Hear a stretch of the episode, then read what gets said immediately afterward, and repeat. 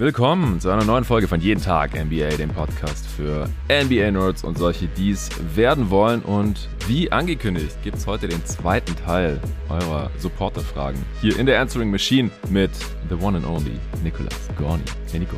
Hi Jonathan. Es wurde Zeit, dass du mal wieder am Start bist. Du äh, bist auch, obwohl du immer noch nicht so ganz bei 100% bist, äh, gesundheitlich sehr heiß gewesen und hast mich fast schon dazu gedrängt, heute diesen zweiten Teil aufzunehmen. Ich habe dir die Fragen ja schon am ähm, Freitag zukommen lassen, als ich Teil 1 aufgenommen habe. Das war ein öffentlicher Port. Heute der zweite Teil exklusiv für die guten Menschen, die schon auf Steady supporten. Wir besprechen heute Fragen zu Robert Williams, seinen Impact auf die Celtics Defense und ob es da schon vergleichbare Rollenspieler in Anführungsstrichen gab, die einen ähnlichen Impact auf ihre Team Defense hatten.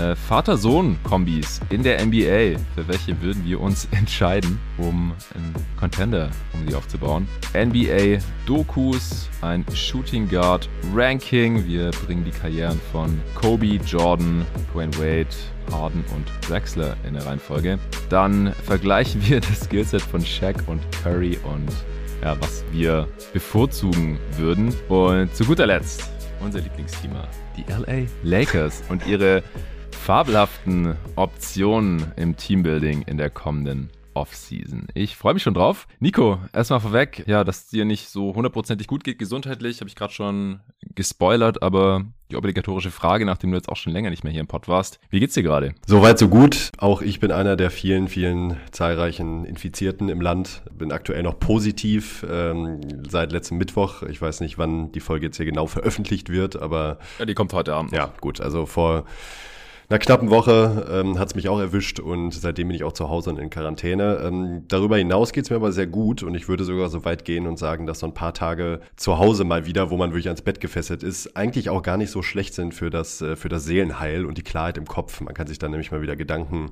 um die NBA machen und mal ein bisschen den äh, Job und andere Sachen im, gedanklich zur Seite schieben und sich so ein Bild von den Playoffs machen. Und da komme ich auch direkt zu einem Punkt, ich bin einfach rattenscharf auf die Playoffs, vor allen Dingen im Osten. Ähm, oh yeah. Ich freue mich tierisch.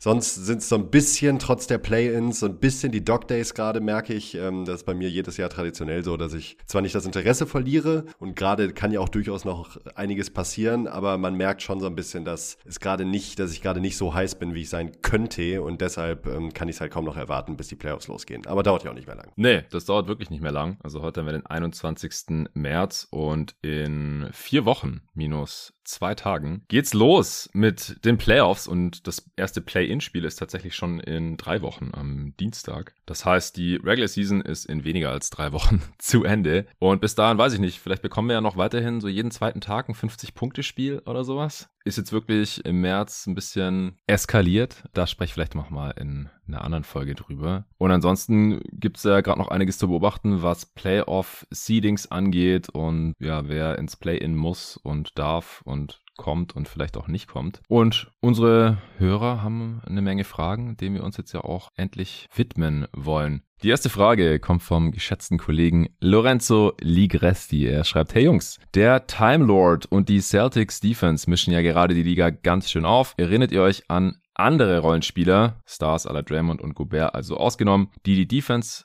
ihres Teams so sehr geprägt haben. Liebe Grüße. Ja, liebe Grüße zurück ins Ländle. Und eine Sache, die ich jetzt nochmal loswerden möchte, ich hatte es auch bei der Defensive Player of the Year Diskussion im letzten Awards Pod mit Luca angeschnitten. Ich habe den Timelot nicht in meiner Top 3 drin gehabt und das ist auch so begründet, dass Robert Williams, über den wir ja auch ein eigenes Segment aufgenommen hatten, hier, es war auch eine Answering Machine, glaube ich. Nee, es war am Puls der Liga mit Arne im, im Februar noch. Aber danach ist mir der Robert Williams Defense Hype fast so ein bisschen zu sehr über die Stränge geschlagen, weil der ist zwar super wichtig für die Celtics Defense, das haben wir ja damals alles genau analysiert und erklärt hier im Pod, aber wie eben beim Defensive Player of the Year Award schon angeschnitten, halt nicht annähernd auf dem Impact-Niveau von echten Defensive Player of the Year Kandidaten wie halt Gobert und Green, die ja Lorenz jetzt hier auch schon ausgenommen hat. Also die Celtics haben halt quasi durchgehend fünf extrem gute Defender auf dem Feld oder mindestens vier. Die sind einfach defensiv, personell so stark aufgestellt, dass ich das auch schon vor Saisonstart in der Season Preview damals gesagt hatte, es würde mich sehr wundern, wenn die keine Top 5 Defense haben. Haben sie eine Weile underperformed, die mussten auch erst das System umstellen, haben ja äh, Anfang der Saison auch alles geswitcht und das hat nicht direkt so sehr gefruchtet. Aber ich habe jetzt auch noch mal kurz mit David drüber gequatscht und er meinte auch, dass Robert Williams nicht der wichtigste Defender der Celtics ist. Er würde sagen, das ist eher Marcus Smart und würde Robert Williams dann auf einem Niveau mit anderen Celtics-Defendern sehen. Deswegen einerseits ja, sehr interessant, wie er da verteidigt als Roamer und das ist natürlich auch einer der Schlüssel dafür, dass die Celtics jetzt die beste Defense der Liga haben. Aber auf der anderen Seite, ja, finde ich, muss man vielleicht schon so ein bisschen auf die Hype-Bremse hier treten. Weiß nicht, ob du da auch was zu sagen willst, aber ich habe mir auf jeden Fall trotzdem einige der besten Defenses der letzten 20 Jahre angeschaut und dann immer überlegt, so wer war da vielleicht so sneaky ausschlaggebend, einen großen Teil ausschlaggebend, genau, ohne jetzt in der Defensive Player of the Year Konversation gewesen zu sein. Mhm. Ähnlich bin ich da auch angegangen. Ich finde, bei deinem Celtics-Beispiel gerade denkt man auch immer so ein bisschen an die Raptors mit äh, Kawhi. Da war es eigentlich auch ähnlich, mm. dass ne, ja. natürlich Kawhi da ja auch defensiv sehr, sehr gut war, aber nicht auf diesem ultimativen Killer-Niveau wie 2017 vielleicht noch. Dafür aber das ganze Team individuell als auch als Teamverteidiger so unfassbar gut war die, äh, defensiv, dass man da jetzt zum Beispiel auch für mich gar nicht klar sagen könnte, wer jetzt der entscheidende Faktor in dieser Defense war beispielsweise. Und die beiden hatten ja auch eine absolute Killer-Defense. Ja. Ja, und ansonsten fand ich es tatsächlich aber sehr schwer vom guten Lorenzo, denn äh, wenn er diese Stars ausnimmt, ist bei mir die Frage, wo fängt Star an? Also wenn ich hier einen Spieler nenne, der schon mal einmal beispielsweise All-Star war, darf ich den dann schon nicht mehr nehmen, weil dann, muss ich ganz ehrlich sagen, wird es halt düster, ja, ja, wenn wir nee, uns wirklich auf reine Rollenspieler beschränken wollen. Da sind mir halt, also wenn ich, wenn ich wirklich so ganz stark runterbreche, sind mir halt keine eingefallen, wo ich äh, jetzt sagen würde, die haben das Scheme des Teams so sehr definiert oder bestimmt oder waren halt defensive Stars in ihrem Team, ohne halt in diese Kategorie Draymond oder Gobert zu fallen. Das ist mhm. mir, um ehrlich zu sein, schwer gefallen. Ja, ja, das, das verstehe ich, aber so sehe ich ja Robert Williams auch nicht. Deswegen habe ich dann nee. einige Beispiele gefunden. All-Star basiert ja oft auch eher auf dem offensiven Impact oder Output. Deswegen war das für mich auch kein Ausschusskriterium, sondern ich habe einfach Defensive Player of the Years rausgeschmissen oder welche okay. es halt eigentlich okay. hätten sein sollen oder können. Aber halt gerade so dieses Level darunter sind dann oft auch gar keine Bigs, weil Bigs, die einen sehr, sehr großen defensiven Impact haben, die sind halt oft automatisch in der Defensive Player ja. of the Year Konversation ja. drin. Ja, und das sehen wir jetzt bei Robert Williams ja auch wieder direkt dass der auch direkt in der Top 3, ja. Top 5 Konversation drin ist. Aber ich sehe ihn halt nicht auf diesem Gobert, Draymond, Embiid-Level. Ja. Noch nicht. Vielleicht kommt er da auch noch hin. Aber es, es spielt halt auch eine andere Rolle. Auch noch nicht auf diesem Janis-Level, der halt in einer ähnlichen Rolle Defensive Player of the Year geworden ist. Oder Anthony Davis, der in einer ähnlichen Rolle der beste Defender der Playoffs 2020 war. Aber die können halt beide trotzdem auch der Anker von der Defense sein, erwiesenermaßen. Und das hat halt mit Robert Williams bisher noch nicht so gut geklappt. Das macht er jetzt eher Al Horford beziehungsweise das System der Celtics funktioniert ja einfach auch ein bisschen anders. Also der ist einfach kein Spieler, wo ich sage, egal mit wem der verteidigt, der macht die Defense definitiv sehr viel besser ja. oder die Defense zackt ohne ihn oder so. Ja. Das, das ist Robert Williams nicht, auch statistisch gesehen nicht übrigens, hatte ich da beim Awardspot ja auch den Case gemacht und bei den ganzen Spielen, die ich jetzt hier genannt habe, ist es halt auch nicht unbedingt so, aber die waren aus meiner Sicht oder sind es immer noch, ich habe auch ein paar aktuelle Beispiele, trotzdem extrem wichtig für die sehr gute Team-Defense ihrer Teams. Soll ich mal ein paar raushauen einfach? Ja, gerne. Also ich habe dir dann äh, Non-Defensive Player of the Year, Scheme Enabler oder Enhancer genannt. Ganz äh, okay. smooth von der Zunge geht diese ja. Kategorisierung. Bei den Suns, ja. Michael Bridges, manche wollen Defensive Player of the Year Case für ihn machen, ist aus meiner Sicht Quatsch, weil er halt ein Wing Defender ist und deswegen gar nicht so viel Impact auf den Defense haben kann wie ein Gobert oder auch ein fitter Draymond. Aber in der Kategorie darunter, da ist er natürlich gleich ganz oben mit dabei mit seinem Skillset als extrem starker On-Ball-Defender und Help-Defender vom Wing und so ein Disruptor. Er kann auch ein guter defensiver Playmaker sein. Und DeAndre Ayton würde ich auch noch gleich mit reinschmeißen. Den hat jetzt wahrscheinlich auch niemand in seinem All-Defense-Team oder so. Aber er ist einfach extrem wichtig für das, was Phoenix defensiv macht. Ist stark in der Drop-Defense, vor allem auch in der Post-Defense gegen die paar dominanten, offensiv dominanten Bigs, die wir mittlerweile wieder haben in der Liga. Gegen Jokic, man erinnert sich an die Playoffs, aber auch in der Regular Season schon immer. Auch gegen Embiid hat er einen soliden Job gemacht. Und auch gegen Janis in den Finals. Man darf nicht vergessen, gegen Ayton hatte Janis gar keine so tollen Quoten. Das Problem war nur, dass er so 85 Prozent gegen gegen alle Nicht-Aiden-Defender getroffen hat in den Finals. Äh, ist jetzt aus dem Kopf, aber es war wirklich eine absurd hohe mhm. Field Goal Percentage oder True Shooting Percentage. Und er ist auch ein bisschen Scheme versatil, also kann auch mal switchen, ist ein bisschen, ist defensiv ein bisschen mobiler, kann auch gegen Five Out verteidigen. Deswegen habe ich die beiden Suns Guys hier genannt. Dann äh, Batum von den Clippers ist da auch sehr wichtig als Scheme Enabler, gerade wenn die Small Ball spielen oder Switch Everything, äh, auch in den letzten Playoffs da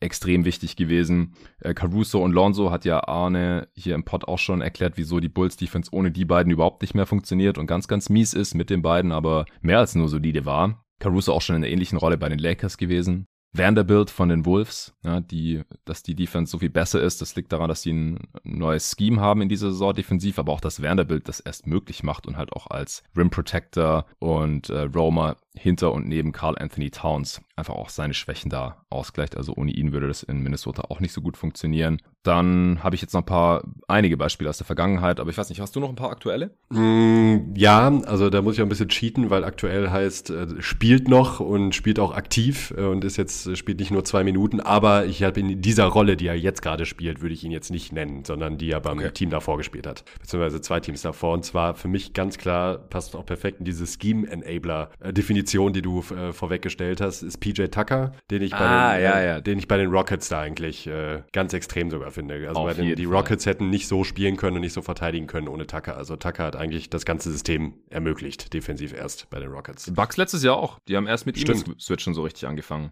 oder so, dass es erfolgreich war. Ja, ja jetzt auch in Miami wieder. Klar, da gibt es auch einige dieser Kandidaten, auch Kyle Lowry zum Beispiel, der hat es bei den Raptors schon äh, sehr gut gemacht, aber jetzt auch in Miami, weil er einfach als Guard sehr gut dagegenhalten ja. kann, den kann man nicht einfach irgendwie wegposten, ja. genauso wie Smart in Boston. Und wenn die das nicht könnten, dann könnten die einfach nicht so erfolgreich switchen. Wenn du da eine Schwachstelle hast, so eine Sollbruchstelle, dann wird das halt spätestens in den Playoffs ab der zweiten, dritten Runde gnadenlos attackiert, dann kannst du so einfach nicht mehr verteidigen und mit Lowry und Smart halt schon eher Toronto, gerade Siakam beim Championship Run war auch so ein Spieler, aber auch jetzt noch aktuell, damals auch Kawhi oder auch OG Ananobi, also die haben wirklich oder hatten und haben auch immer noch teilweise auch haufenweise solche Spieler, die man jetzt nicht ganz oben hätte. Vielleicht schon All-Defensive Team, gerade Ananobi und Siakam, kann ich das schon sehen. Aber die einfach auch in, in jedes defensive Scheme irgendwie reinpassen, wo man unfassbar versatil mit verteidigen kann, was ja auch äh, Nick Nurse dann immer voll zu seinem Vorteil ausnutzen zu weiß. Ich dachte gerade, als du PJ Tucker angekündigt hast, dass du auf Andre Godala raus willst, weil der... Der ist mir zu mir schon viel zu in Richtung Star gefallen, um ehrlich zu sein. Also den ja, habe ich da schon ausgeklammert. Ja, das war mir schon ja, too okay. Ja, war halt Sixth Man. Ja, ja und Finals MVP find, war mir da ein bisschen too much für äh, untere okay. Rollenspieler. War auch mal All-Star, aber wenn er, also ohne seine offensiven Skills wäre das nicht geworden. Auch, der wäre auch kein Finals MVP geworden, nur wegen seiner Defense. Und Defensive Player of the Year oder sowas war der nie. Stimmt. Aber er war halt auch voll und ganz notwendig, damit er eingewechselt werden kann und die Warriors da ihre verschiedenen Versionen der Death-Lineups ja. oder Hamptons Five spielen ja. konnten. Ist halt der traditionelle Big raus und dann sind die Small gegangen und haben halt defensiv und natürlich auch offensiv, aber auch defensiv alles zerstört mit ihrer Switching Defense. Ich würde dann da direkt auch mal ein bisschen, äh, noch mal ein bisschen cheaten und auch wenn wir alle wissen, dass er jetzt vielleicht nicht der alleinige, aber über die Spieler sprechen wir eh nicht. Das haben wir eigentlich quasi schon ausgeschlossen, dass die jetzt äh, ja. leiden vertoren. Würde ich auch direkt mal Kendrick Perkins noch hinterher schmeißen, den ich äh, bei diesem sehr guten Celtics-Team, oh. muss man fairerweise sagen, ähm, war ja auch ein wichtiger Baustein. Auch wenn Garnett natürlich äh, noch mal einen ganz anderen Impact hatte in der Hinsicht, war aber sowohl da als auch in äh, Oklahoma City ein durchaus sehr, sehr wichtiger defensiver Rollenspieler. Das finde ich, kann man schon festhalten, auch als Ringbeschützer. Es war im Grunde seine ja. einzige Daseinsberechtigung. So ein bisschen als Buddy unterm Korb, guter Rebounder, aber er hat ja auch offensiv wirklich absolut gar nichts gebracht. Also reiner defensiver Rollenspieler und ja. hat trotzdem echt ordentlich Minuten abgerissen und das auch in den Playoffs und das meiner Meinung nach auch gar nicht zu Unrecht, vor allen Dingen bei den Celtics. Er war halt auch noch dieser Big Body, den man früher öfter ja, gebraucht ja. hat. Da hat man auch noch weniger jetzt mit KG auf der 5 experimentiert oder solchen Sachen. Dann in der OKC-Zeit, da waren aber die Lineups mit KD und Ibaka auf den großen Positionen, in Anführungsstrichen, dann teilweise wirklich schon deutlich, deutlich besser. Und Sam Presti hat dann ein bisschen zu lang an Kendrick Perkins Spielzeiten auch als Starter dann festgehalten, gerade auch gegen die Heat, wo sie dann die Finals verloren haben. Und da würde ich jetzt gerade mal noch Ibaka nennen. Ja, den hätte ich nämlich auch als nächsten genannt. Ja, bei den Raptors hätten wir ihn gerade auch schon nennen können. Klar, der war auch mal relativ weit oben dabei in der Defensive Player of the Year Konversation, erinnere ich mich, als Tyson Chandlers geworden ist, hat oft die meisten Würfe der Liga geblockt, war am Anfang eher noch so ein roher Rim-Running, äh, Shot-Blocking Big, der dann aber auch immer smarter verteidigt hat, nicht mehr auf jeden Pumpfake reingefallen ist und äh, aber halt auch switchen konnte, war super mobil und irgendwann hat er dann diesen Sweet Spot getroffen aus super Rim Protector, solider Switch Defender, Help Defender, okayer Rebounder und dann aber auch offensiv war der Wurf halt schon so gut, dass er so ein richtiger Stretch Rim Protector war, aber der auch vertikale Spacing geliefert hat. Mhm. Durch seine Hops und, und seine ja, Gravity am, am Ring, Alley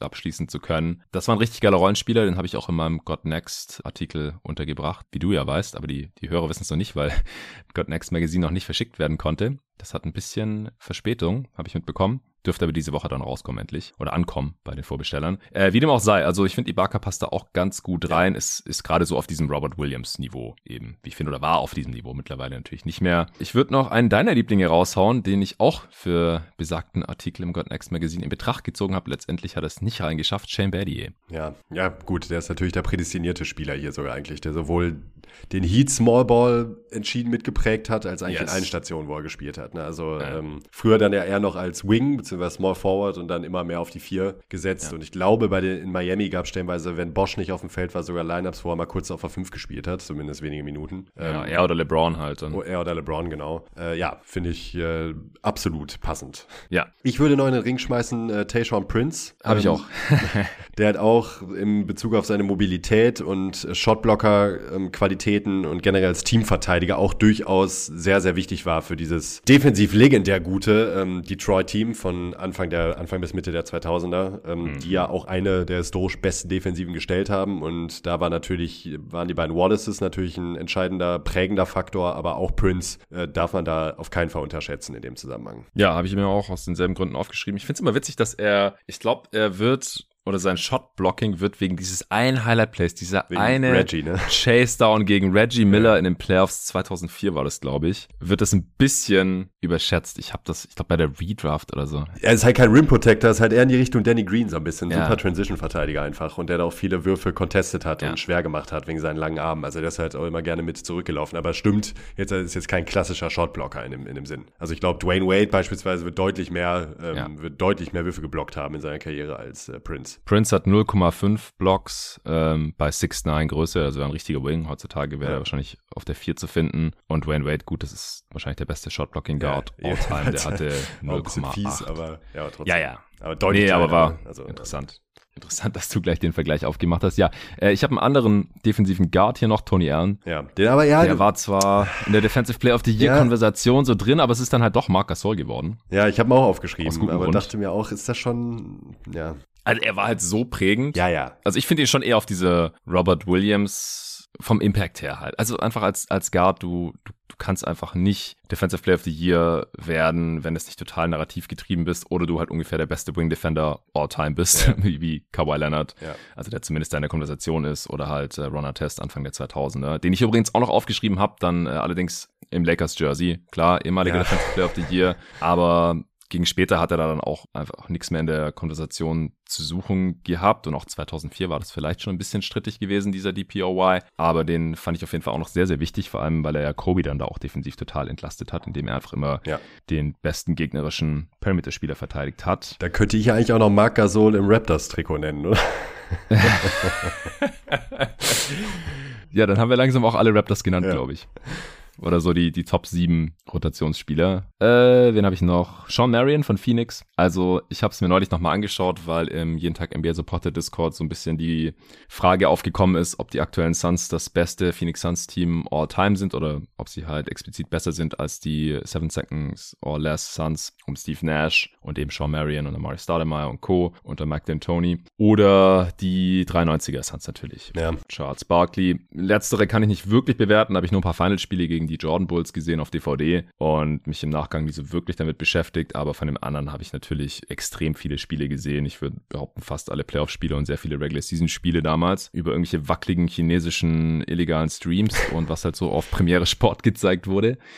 Und da habe ich mich halt nochmal ein bisschen mit den Net-Ratings dieser Teams auch beschäftigt und die aktuellen Suns zerstören dann natürlich diese Seven Seconds or Less Suns, weil die Defense von denen natürlich nie so geil war. Die war nicht so schlecht, wie man damals es teilweise noch, ja, vermutet, muss man ja fast schon sagen, hatte aufgrund der gegnerischen Points per Game, was natürlich Bullshit ist, aber Defensive Rating war damals einfach noch überhaupt nicht verbreitet, wurde nicht viel genutzt, außer von irgendwelchen Nerds wie uns. Und da waren die Suns aber immer im Mittelfeld der Liga, aber halt nur Mittelfeld und die aktuellen Suns haben eine Top Offense und Defense und deswegen ist das Net Rating natürlich in der Regular ja. Season sehr viel dominanter. Und in den Playoffs sind sie auch schon weitergekommen, weil sie jetzt schon in die Finals gekommen sind. Über die Umstände der damaligen Suns, was da alles schiefgelaufen ist, wie viel Pech die da hatten, haben wir auch hier an dieser Stelle. So ein, zwei Mal schon erwähnt. Schon ein, zwei Mal drüber gesprochen. Es tut äh, trotzdem jedes Mal nicht weniger weh. Deswegen lassen wir das jetzt. Aber ich, ich finde halt die damaligen Suns, um, um das jetzt vielleicht noch kurz abzuschließen, die waren nicht so versatil wie die aktuellen Suns. Die waren nicht so tief und deswegen auch nicht so versatil. Die hatten im Prinzip immer nur sechs, sieben wirklich Playoffs-Spieler und die hat der Mike D'Antoni dann auch wirklich runtergeritten Und sie waren halt ultra abhängig von Steve Nash offensiv. Wenn, wenn bei dem nichts ging oder wenn der mal Gott bewahre verletzt war, dann hatten die halt ein Riesenproblem. Man sieht ja gerade, was die aktuellen Suns machen, mal ohne Devin Booker, ja. mal ohne Chris Paul für 20 Spiele oder sowas. Das ist nicht so ein Riesenproblem. Ja, der hätte so ein Joe Johnson also vielleicht noch geholfen, ne, wenn man den mal gehalten hätte. Ja, wenn man den gehalten hätte. Ja, ansonsten war man halt sehr abhängig von einem Barbosa oder ja. ja. Sean Marins Defense auf jeden Fall. Also der war halt so der Hauptgrund, wieso man überhaupt durchschnittlich war in der Defense. Ja. Darauf wollte ich hinaus. War Point of Attack Defender, konnte von 1 bis 4 alles verteidigen, super Help Defender auch, war einer, der auch ein super defensiver Playmaker war, der immer so an den zwei Steals und Blocks pro Spiel gekratzt hat. Ähm, geile Rebounder natürlich auch. Also den wollte ich hier auf jeden Fall noch genannt haben. Hast du noch irgendwen? Ja, ich find, fand hier ja eigentlich auch noch prädestiniert ähm, Roy Hibbert, der natürlich Defensive Player of the Year geworden ist, ja. aber ja durchaus sehr, sehr, sehr die Defense geprägt hat von diesem ähm, Indiana-Team und in dieser mhm. Rolle, die er da gespielt hat für ein paar Jahre, auch sehr, sehr gut war, bis er dann auf einmal instant aus der Liga verschwunden ist, als dieser Spielertyp nicht mehr gefragt war. Aber es war ja schon Ausreißer, dass er da Defensive Player of the Year geworden ist. Und ich würde ihn jetzt halt eben nicht in diese Gobert-Kategorie schmeißen, so, weil er halt lange nicht so variabel ist äh, und auch, auch nicht so agil. Konnte er wirklich einfach nur, in Anführungsstrichen, nur die Zone halt beschützen. Das hat er sehr, sehr ja. Gut gemacht, eine Zeit lang. Und hat halt, war halt wirklich prägend. Also äh, man, man munkelt ja, dass ähm, LeBron sich nur wegen ihm ein paar Floater angeeignet hat für die Playoffs. Aber ähm, ja. ja. also den hätte ich jetzt sonst, wäre wär eben nicht Defense Player of the Year geworden, eigentlich auch noch sehr passend gefunden, weil er jetzt für mich nicht in diese defensive ja. Star-Kategorie fällt, aber trotzdem einen durchaus beachtlichen Impact hatte. Ja, äh, Roy Hibbert hat so gespielt, wie manche denken, dass Rudy Gobert spielt. Aber Rudy Gobert ist halt so viel mobiler ja, und vielseitiger und auch einfach besser noch defensiv, ja. als es Rudy Gobert ja. war. Der war einfach ein geiler Rim Protector. Die Gegner haben überhaupt nichts getroffen um den Ring herum. Der hat viele Würfe geblockt und verändert und natürlich auch das Wurfprofil der Gegner verändert. Aber er konnte halt überhaupt nicht außerhalb der Zone verteidigen, nicht annähernd switchen. Also Rudy Gobert kann auch mal switchen. Und deswegen war er dann auch recht schnell aus der Liga draußen, auch relativ verletzungsanfällig. Und offensiv war auch viel schlechter als Rudy Gobert, darf man auch nicht vergessen. also da ging halt bei ihm auch. Und beim Rebounding auch. Also, ja, interessant, dass, dass du ihn hier noch nennst. Ich kann es sehen, ich habe ihn mir nicht aufgeschrieben, habe auch nicht an ihn gedacht, als ich mir die Pacers-Teams, also ich habe mir einfach die, die Top-Defenses der letzten 20 Jahre so angeschaut, so in jedem Jahr die Top 5, habe so ein bisschen überlegt, brainstormt und da habe ich halt zum Beispiel noch an Paul George gedacht. Ja, klar, offensiver Star, defensiv auch All-Defense und so, aber halt jetzt nicht in der Defensive Player of the Year Konversation auch super, super wichtig für die damaligen Pacers Defenses. Den habe ich noch. Luol Deng von den Bulls damals. Mhm. Die hatten auch sehr starke Defenses und natürlich war da Joachim Noah dann der Anker, aber Luol Deng fand ich da als Wing Defender auch nicht zu verachten. Und ich würde ja auch meinen Liebling äh, Danny Green auch einfach nochmal reinschmeißen. Ne? Zumindest ja, also in der, ja. in der, Prime auf jeden Fall fällt er in diese Kategorie. Ich habe ja noch auf den Spur gewartet hier die ganze Zeit. da ist er, da hast du ihn.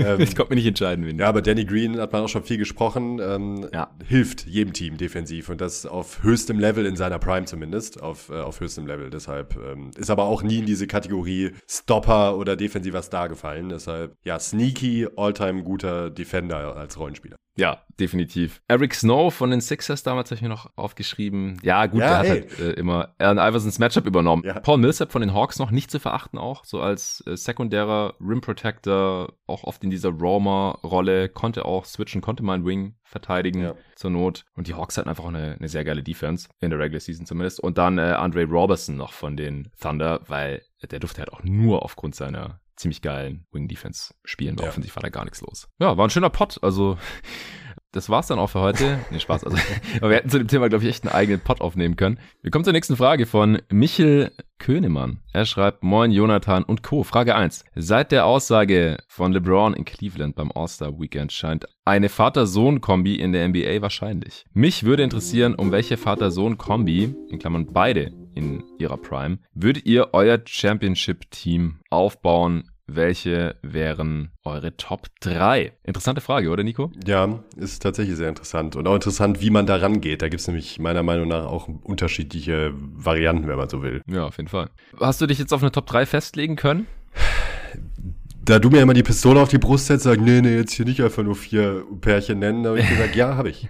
Mir sind vor allem auch ein paar allgemeine Sachen aufgefallen. Ich, ich habe nicht mal geschaut. Es gibt zum Glück Listen von allen Vater-Sohn-NBA-Kombinationen. Es gibt sogar Großvater-Enkelsohn ja. äh, Listen. Die ist allerdings relativ kurz. Der Opa von Marvin Bagley hat auch Oh. Profi-Basketball gespielt. Joe Caldwell, das wusste ich zum Beispiel nicht. Dann Shavlik Randolph, wer kennt ihn nicht? Also, du kennst ihn noch, weil du Legende. auch in den letzten, in den letzten 15 Jahren NBA-Fan warst. Äh, aber sein Opa, Ronnie Shavlik, und ja, Shavlik Randolph heißt mit Vornamen so, wie sein Opa mit Nachnamen hieß, offensichtlich. Und Ish Wainwright von den Suns aktuell. Sein Opa hat auch in der NBA gezockt. Maurice King, der Opa von Eric Montross. Und die Barry-Brüder, Ja. zu denen wir eventuell gleich kommen. Ja, Vater Rick Barry, Superstar damals. John Barry, Brent Barry und Drew Barry, auch in der NBA gespielt. Und der Opa, Bruce Hale, das war der Schwiegervater von Rick Barry, also nicht sein Vater, sondern der Vater der Mutter von den Barry-Brüdern. Der war auch NBA-Profi gewesen. Ja, aber kommen wir zu den Vater-Sohn-Kombis. Da gibt's unendlich viele.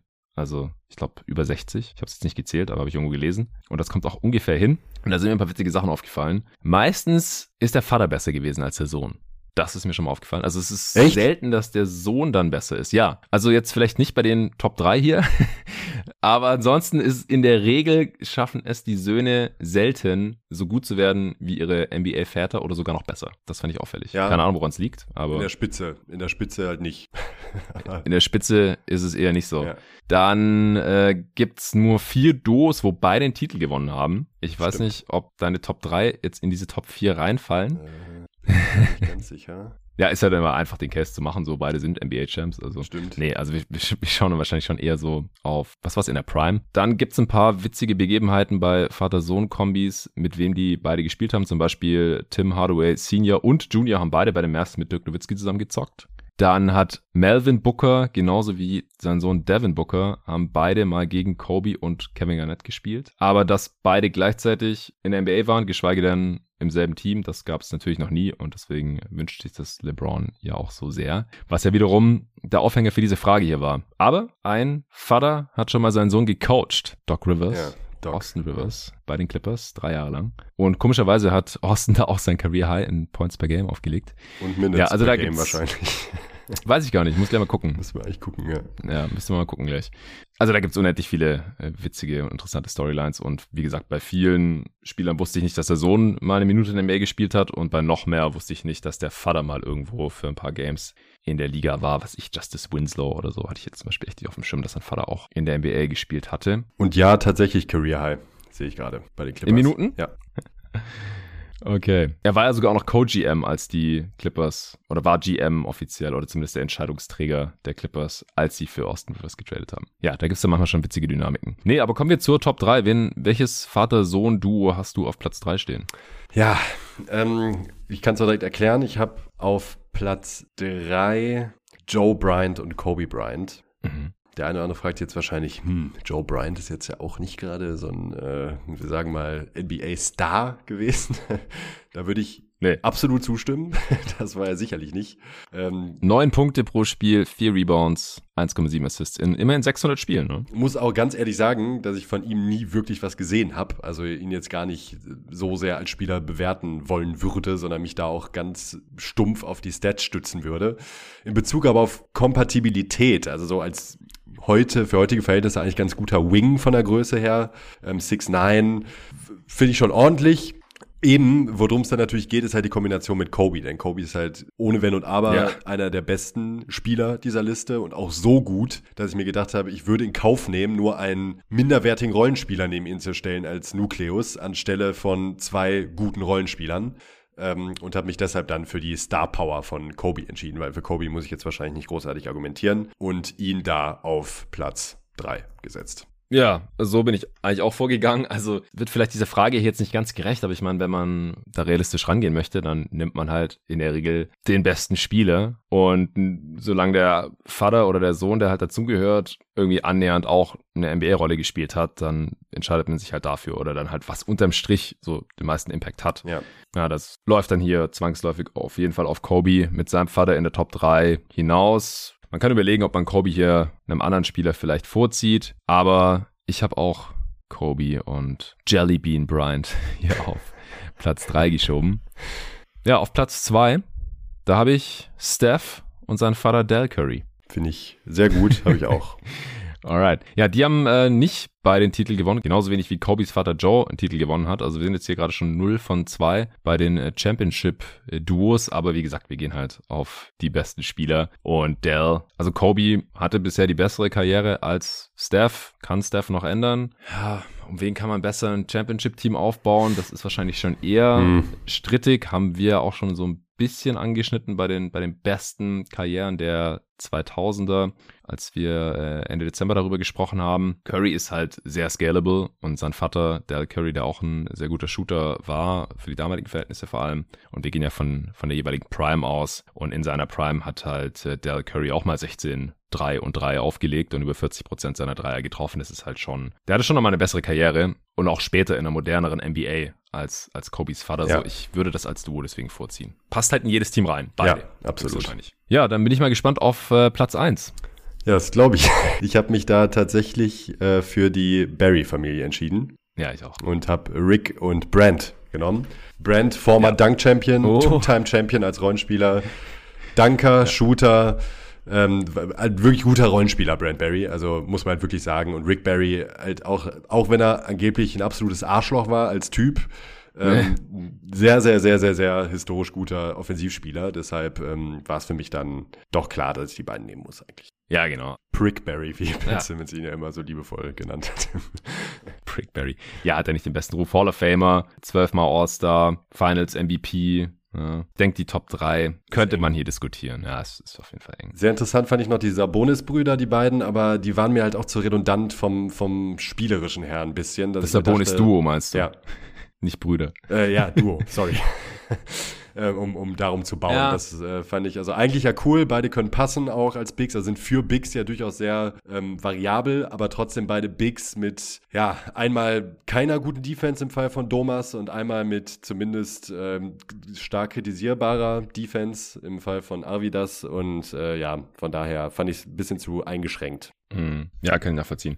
Bill und Luke Walton fand ich noch ja. überlegenswert, einfach weil Bill Walton in seiner Prime natürlich auch äh, ein sehr dominanter Big war, auch ein Hall of Famer, leider viel verletzt dann, was ja bei der Betrachtung jetzt eigentlich keine Rolle spielen sollte. Luke Walton halt, ja, reiner Rollenspieler und nicht auf dem Niveau der anderen Söhne, würde ich mal behaupten. Ansonsten kam da jetzt niemand mehr so wirklich in Frage. Von den Aktiven natürlich noch Clay und Michael Thompson. Ja. Wäre bei mir wahrscheinlich auf, auch noch in der Top 5 dann ja, zusammen mit Fall. den Waltons. Michael Thompson, ehemaliger First Pick, aber bei den Lakers wurde dann auch ein Titel geholt hat, nur noch von der Bank. Davor als, als Star so 16 und 8 oder so aufgelegt. Aber wenn du die beiden hast, dann brauchst du halt wahrscheinlich noch einen richtigen Star. Also, also, ja, hatten wir schon tausendmal. Clay Thompson ist ein Star, versteht's nicht falsch, Freunde, aber jemand, der hat off the dribble, konstant für sich und seine Freude kreieren ein Star kann. in so seiner Rolle, so, Punkt. ja, es, er, du kannst halt nicht ein Championship-Team um ihn herum aufbauen, wie um Kobe, Steph oder wohl auch Rick Barry. Je nachdem, wohin die Reise bei Devin Booker noch geht, könnte der auch in diese Top 5 vorstoßen, auch wenn sein Vater echt nicht viel gerissen hat in der NBA. Devin Booker, wo haben wir es? 32 Spiele, 5 Punkte pro Spiel. Ja, das zieht dann doch sehr stark nach unten. Nee, hast du noch irgendwelche Honorable Mentions? Nö.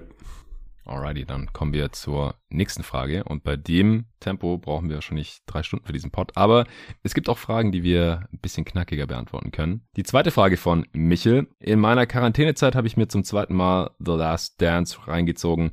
Glaubt ihr, dass künftig weitere Stars eine solche Plattform nutzen, um in der schnelllebigen NBA nochmal auf ihre Achievements aufmerksam zu machen? Was haltet ihr davon? Das Format am Puls der Liga finde ich überragend. Weiter so Gruß der Wendländer. Ja, wahrscheinlich werde ich mit Arne morgen am Puls der Liga aufnehmen. Ich habe ihn vorher mal gefragt, was wir morgen eigentlich machen wollen. Ich weiß es noch nicht. Wir werden sehen, aber sollte eigentlich demnächst mal wieder kommen. Vielen Dank dafür und Grüße ins Wendland zurück. Nico, was sagst du zu seiner Frage zu den Dokus? Ja, es gibt ja jetzt schon so zahlreiche Kurzdokus zumindest zu ähm, Iverson, Vince Carter und so weiter. Die sind halt auch mal mehr, ja. mal, mal weniger gut produziert in diesem epischen Ausmaß wie The Last Dance muss, muss man schon erstmal ein großes Ego haben und an zweiter Stelle auch genug Material haben, dass man in so einer Show verwursten kann. Das also ja. se selbst heutzutage ist das ja dann stellenweise doch nicht ganz so einfach. Ähm, da irgendwie acht Folgen zu füllen, dass sich nicht ein Großteil der Leute nach der zweiten denkt, so ja, Alter, was passiert denn jetzt noch? Also da will ich mir jetzt halt nicht Star XY ähm, reinziehen, 0815 soll ich eher sagen. Es gibt aber durchaus ein paar Spieler, wo sich das mehr oder weniger aufdrängt. Das sind ähm, der verstorbene Kobe auf jeden Fall, wo ich es mir sehr gut vorstellen kann, dass in der Richtung was kommen wird. Mm. Ähm, unabhängig davon, dass er selber natürlich kein, äh, da kein Mitspracherecht mehr haben kann in irgendeiner ja. Hinsicht. Aber in Bezug auf die Karriere selbst wird sich da extrem, ja, doch, es wird sich, es wird sich stark anbieten. Ja, und auch das Interesse. Ja, es muss erstmal das Interesse da sein, dass sich jemand mehrere, also es war eine Doku-Serie, ja. Last Dance quasi so eine ganze Serie reinzieht, so eine Staffel. Ja. Weil Netflix produziert sowas halt nicht, geben. wenn sie nicht damit auch Kohle machen können. Und äh, deshalb muss Exakt. der Name halt schon ziehen. Deshalb würde ich halt auch ein paar Stars, die vielleicht in der NBA Stars waren und da eigentlich auch genug Material hätten. Beispielsweise wird sowas halt im Leben nicht von Tim Duncan geben. Sowas nee. wird es aber auch im Leben nicht von Kevin Garnett geben, wo sich das eigentlich wiederum nee. auch fast anbieten würde, finde ich, auch in Bezug auf seine krasse Mentalität und was man da nicht alles. Wahrscheinlich nicht mal über Shaq. Wahrscheinlich noch nicht mal über Shaq, genau, das habe ich mir auch gedacht. Das heißt, die einzigen, die sich bei mir wirklich aufdrängen gerade, sind Kobe und LeBron. Das sind eigentlich die ja. einzigen beide, wo ich mir sicher bin, dass sowas in der Richtung kommen wird. Bei äh, LeBron ergibt es halt auch wirklich Sinn als potenzieller GOAT oder GOAT-Kandidat zumindest und Kobe äh, gerade noch mit der Tragik äh, zum Ende seiner Karriere und dann im Tod, ähm, also da kommt halt auch eine Menge zusammen. Bei den beiden würde ich Geld draufsetzen. Ansonsten, ja, auch, auch so ein Janis, klar, zu, zu solchen Spielern kann man halt mal eine einstündige oder dreiviertelstündige Doku machen, von mir aus anderthalb Stunden, aber mhm. das, das ist es dann auch. Ne? Also ähm, da geht es dann halt wirklich weniger, wie du gerade auch, drum, äh, auch gesagt hast, irgendwie drum, dass die Spieler jetzt sympathisch sind oder wirklich genug Material für so eine Story bieten, sondern ganz stumpf darum, wie viele Leute gucken sich sowas an. Ja. Und ähm, da sehe ich halt, um ehrlich zu sein, nicht so viele Spieler aus der jüngsten Vergangenheit oder jüngeren Vergangenheit, wo sich das wirklich aufdrängt. Und selbst bei Stars aus den 90ern äh, wird schwer. Wer will sich sowas zu einem Carmelo angucken? Natürlich keiner. Unabhängig davon von den Skandalen nee. oder einem Hakim oder so. Das sind halt nette Dokus, die man daraus machen könnte aus solchen Spielern, aber nicht diese epischen Schlachtschiffe wie The Last Dance. Also ja. Genau, also auch über Dirk gibt's ja hier der perfekte Wurf. Hab ich ja, Kino ja, ja, ist dann halt auch eine Doku, ne? Dauert halt 90 oder ein Film von mir. Genau, sowas Minuten, gibt's bestimmt ja. auch mal über Janis, ja. vielleicht ja, über Jokic, Embiid, ja, wo du dann halt äh, vielleicht eine Stunde so über den Hintergrund und wo die herkommen, ist ja auch alles interessant, ein bisschen anders als bei den allermeisten NBA-Spielern. Und dann halt noch eine Stunde über die sportlichen Erfolge und vielleicht ein paar Ups und Downs. Ich meine, da war ja Nowitzkis Karriere schon relativ gut für brauchbar mit der Finals-Niederlage und dann First Round Exit nach 66 Siegen und solche Geschichten. Das gibt ja auch einfach nicht jede Karriere her. Nee, das ist und halt. dann, wie gesagt, muss halt dieses Interesse da sein. Es bekommen halt nur die absoluten Megastars, also wirklich so Pop-Ikonen auch, wie es halt Michael Jordan nun mal war. Und da kommt halt so schnell auch keiner mehr ran. Vielleicht ist es auch das einzige Mal, dass wir sowas sehen. Vielleicht macht LeBron sowas, aber dann guckt sich's halt nur die Hälfte an ja. oder so von der Anzahl der Leute, die sich der Last Dance rein. Selbst bei Curry glaube ich, glaube ich nicht dran. Nee. Weil dafür, da fehlen die Ups und Downs, da fehlt die große Tragik und das Drama auch so ein bisschen in der Hinsicht. Weiß ich nicht. Ja, und das Ding ist halt auch, man darf nicht vergessen, dass The Last Dance ja auch während des ersten Jahres der Corona-Pandemie rauskam. Da gab es halt sonst auch gerade nichts zu gucken. Also ich glaube, das war halt wieder so der perfekte Sturm ja, für absolut. Jordan. Ja, also damals in den 90ern, er hat das Ding halt rausgetragen in die Welt namens NBA Basketball und ist sofort der Weltstar und das Gesicht dieses Sports geworden, weil es das vorher in der Form einfach noch nicht gab und da kann dann auch nie wieder jemand rankommen. Und dann halt kommt seine Doku auch noch raus. Ich glaube, die wäre sonst während der Finals gelaufen. Ja. Und da war dann halt keine ja, Finals. Und dann haben sie es, glaube ich, sogar noch ein bisschen vorgezogen. Wie auch immer, da gab es nichts anderes zu gucken, kein Live-Sport. Und da haben sich halt alle auch das reingezogen zu Recht, es ist ja auch geil anzugucken. Ich habe jetzt auch, als ich äh, Corona hatte Ende Januar und nur im Bett rumliegen konnte, habe ich mir auch noch mal ein paar Teile davon reingezogen. Ich glaube so die ersten vier, fünf. Und das ist schon cool anzugucken. Klar, es ist natürlich auch massiv biased. ja, man merkt auch. so ein bisschen, wer da dahinter steckt hinter der Produktion.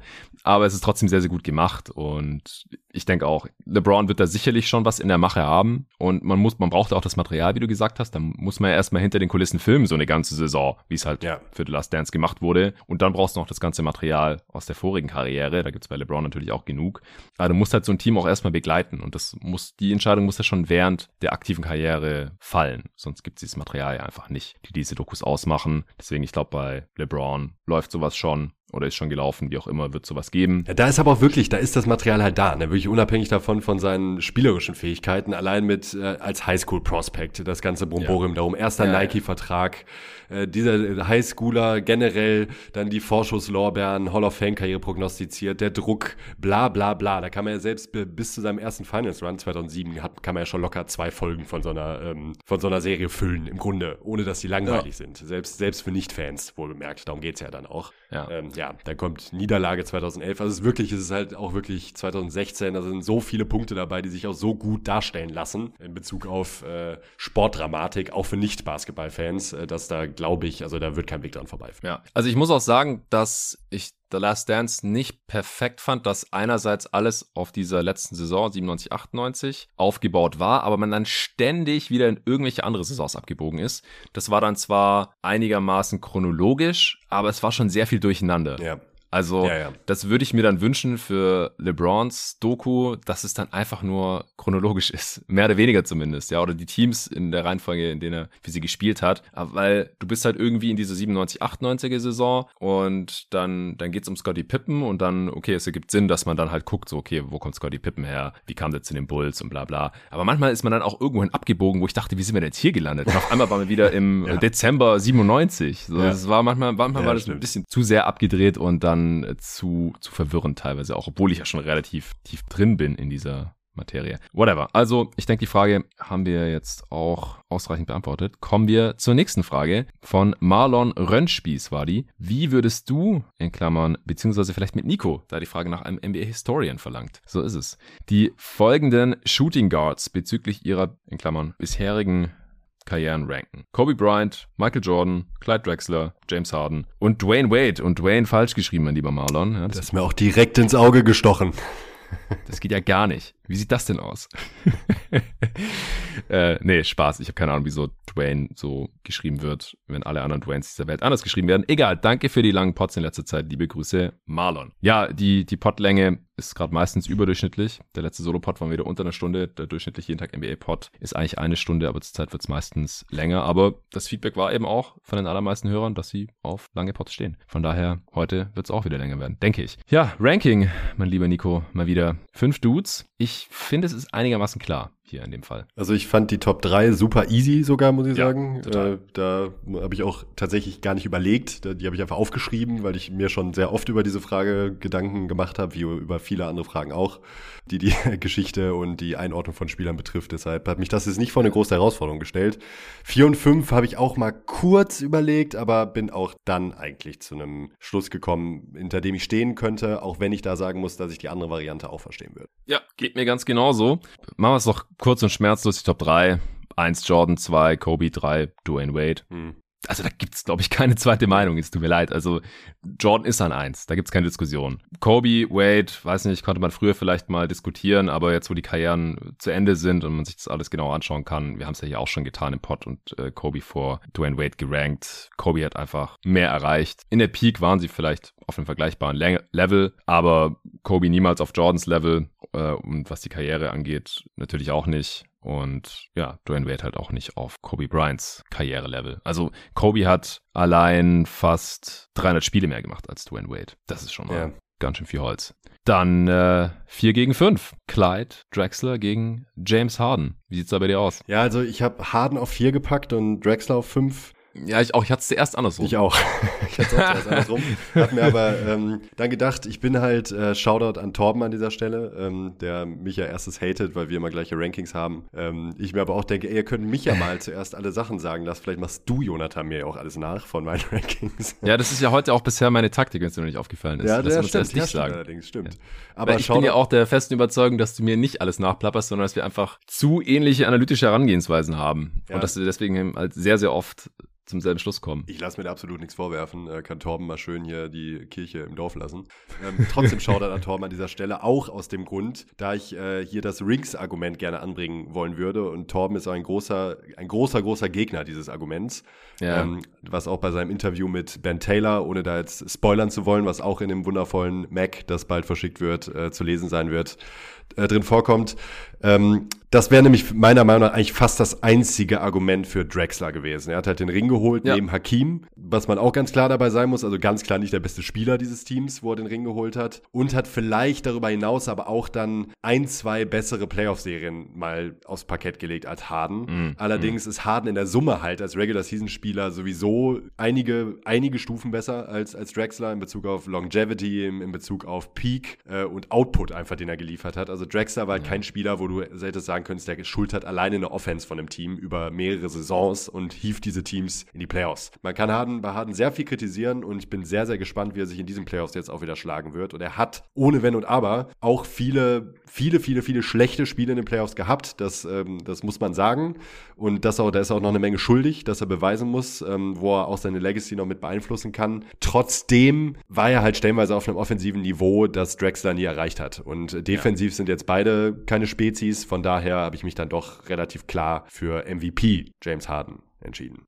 Ja, kann ich gar nicht so viel hinzufügen. Ich kann es vielleicht noch mit ein paar Statistiken unterlegen, weil ich habe halt zuerst auch gedacht, okay, Drexler hat einen Titel geholt, aber er war halt auch nicht der beste Spieler seines Teams, sondern das war Olajuwon. Und vielleicht kann Harden da ja noch aufschließen jetzt, nachdem er neben Embiid spielt. Who knows? Wäre dann halt auch so late Career, nicht als bester Spieler des Teams, aber wäre mal noch ganz schön, vor allem um halt dieses Playoff-Narrativ vielleicht mal zu begraben. Denn im Schnitt ist er in den Playoffs halt verdammt stark.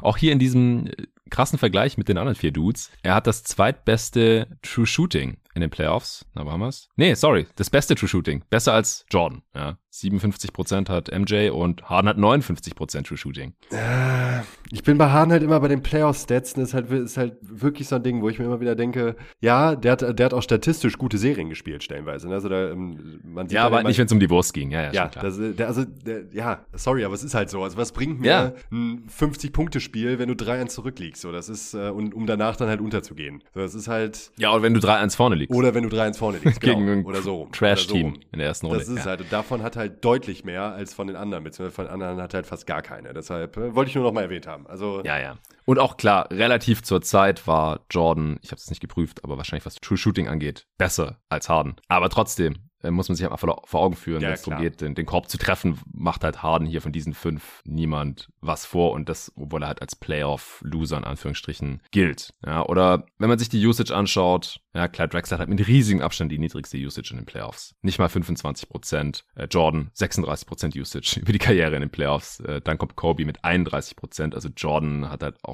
echt unfassbar viele Abschlüsse genommen in den Playoffs, aber war halt auch super effizient, auch wenn man sich das Offensivrating anschaut. Und das war halt in den 90ern deutlich niedriger als äh, zu Hardens oder auch Waits Zeiten. 118 Offensivrating für Jordan bei einer 36er Usage. Es ist halt einfach nur sick. Ich meine, wir wissen alle, dass Jordan vielleicht der beste Basketballspieler all time ist und auf jeden Fall der einflussreichste und mit die geilste Karriere hatte. Also ich will jetzt hier nicht dieses Fass aufmachen, Jordan gegen LeBron, vielleicht noch gegen Kareem oder so. Aber auch wenn man sich da mal die Advanced Stats reinzieht von diesem Dude und die sind auch nicht über die gesamte Karriere verfügbar, weil die halt in den frühen 90ern und 80ern natürlich noch gar nicht getrackt wurden. Aber das, was wir halt haben, sieht von Jordan halt auch immer total außerirdisch aus. Auch unter so einer Gesellschaft hier. Aber Wade auf jeden Fall auch noch mit einer 30er Usage in Playoffs, Harden knapp drunter und Clyde Drexler halt weit, weit drunter. Das heißt, er hatte einfach auch nicht diese enorm große Rolle wie die anderen vier Dudes. Und ich würde dann halt auch nicht dieses Rings-Argument über alles, was äh, James Harden in seiner Karriere geleistet hat, stellen. Harden ist halt auch einer der wirklich besten Regular-Season-Offensivspieler all time. Also was er da schon abgerissen hat. Offense heliozentrisch äh, angeführt hat, eine der besten Offenses des letzten Jahrzehnts in Houston, hat über 36 Punkte pro Spiel gemacht. Im Jahr danach über 34, äh, hat aber auch über Jahre zwischen 10 und 11 Assists im Schnitt aufgelegt, war immer ultra, ultra effizient dabei, weil er halt einfach so easy zum Ring gekommen ist, Freife gezogen hat und Stepback-Dreier, Pull-Up-Dreier reinnageln konnte am laufenden Band würde ich auch, wenn der Playoff-Erfolg noch fehlt und die ikonischen Momente in den Playoffs noch fehlen, auch an vier sehen. Ja, also in diesem äh, Rockets-Team von damals äh, wäre Hart wahrscheinlich auch Meister geworden, neben Hakim und Co. Also ähm, von daher. So. ja, okay. Ne, kein Front an Clyde, aber trotzdem. Also das ist halt auch immer wieder das Ding von Kontext, Gegner, bla bla bla, da kann man viel sagen. In einer, in einer, in einer Leading-Rolle oder als erste Option hat es Clyde halt auch nicht geschafft. Deshalb, ähm, ja. Ja.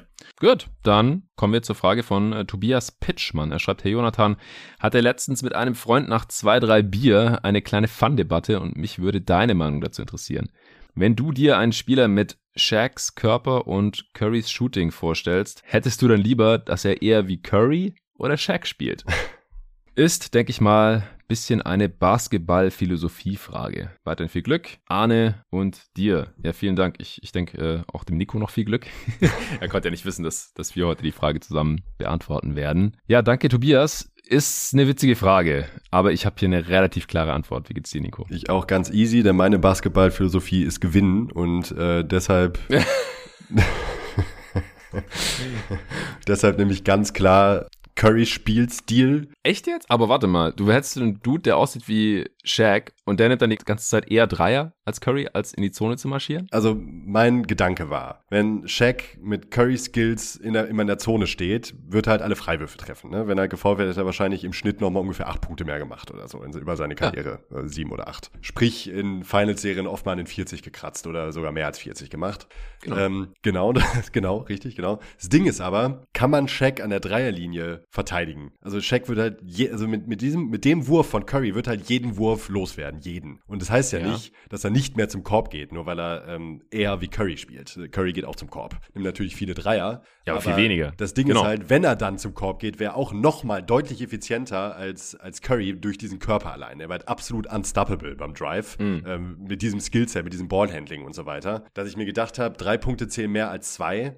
Und du würdest wahrscheinlich sagen, Shaq ist unterm Korb. Das Ding ist ja, hat Shaq dann solche Post-Moves oder kann halt nur irgendwelches, irgendwelchen fancy Floater, Reverse, weiß ich was, Dinge auspacken mit Curry Skillset? Oder darf er einfach danken jedes Mal? Äh, ja, also ich denke halt, dass ein Spieler mit Shaqs Körper und aber Currys Skillset, äh, ich meine, Curry ist ja auch unglaublich skilled, was Touch um den Ring herum angeht und so. Ja, ja, ja. Also das hatten wir, glaube ich, auch bei der Redraft, als wir über Curry gesprochen haben, mal runtergebrochen, dass es total underrated ist, wie gut Curry beim Drive war in seiner Prime. Jetzt in dieser Saison sieht man ein bisschen, dass es nachgelassen hat, aber der ist sehr gut auch in die Zone reingekommen und hat um den Korb herum auch unglaublich gut gefinisht. Und mir ist Undeniability im Zweifel wichtiger. Hm. Und die passiert in der Zone. Und deswegen würde ich halt Spieler mit Shaqs Körper raten, auch wenn er Dreier treffen kann, geh zum Korb. Ja, treffen kann ist halt das Ding. Treffen kann. Er wird der beste Dreierwerfer ja. aller Zeiten, ne, mit dieser Ja, Größe. trotzdem. Als Seven Trotzdem. Er wird halt jeden Dreier los, egal gegen welche Defense. Immer. Ja, aber du hast trotzdem mal Cold Stretches. Und die. Ja gut, da geht er halt zum Korb. Er hat ja, ist ja ein Seven-Footer.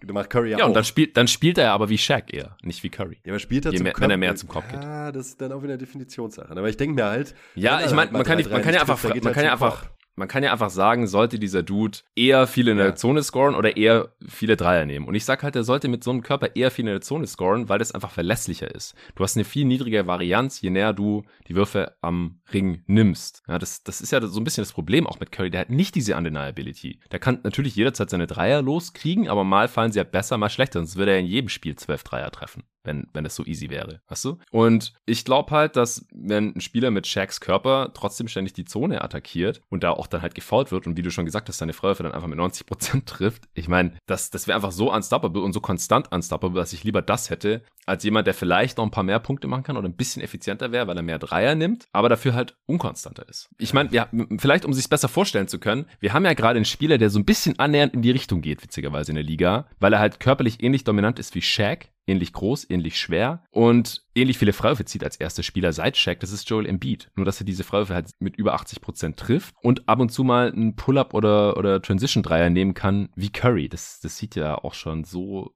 seltsam aus, dass ja, ich jedes Mal einen Knoten im Gehirn bekommen, wenn ich das sehe. Und er macht auch als erster Center seit Shaq so um die 30 Punkte pro Spiel und könnte als erster Center seit Shaq auch Topscorer werden. Also wir haben das ja so ein bisschen. Willst du jetzt eigentlich, dass Embiid mehr Dreier nimmt oder willst du, dass er jedes Mal zum Korb geht, wenn es geht? Und ich sag halt letzteres, auch wenn ich Embiid spielen ja. sehe. Auch wenn er seine Dreier mit 37 Prozent oder so trifft. Ja.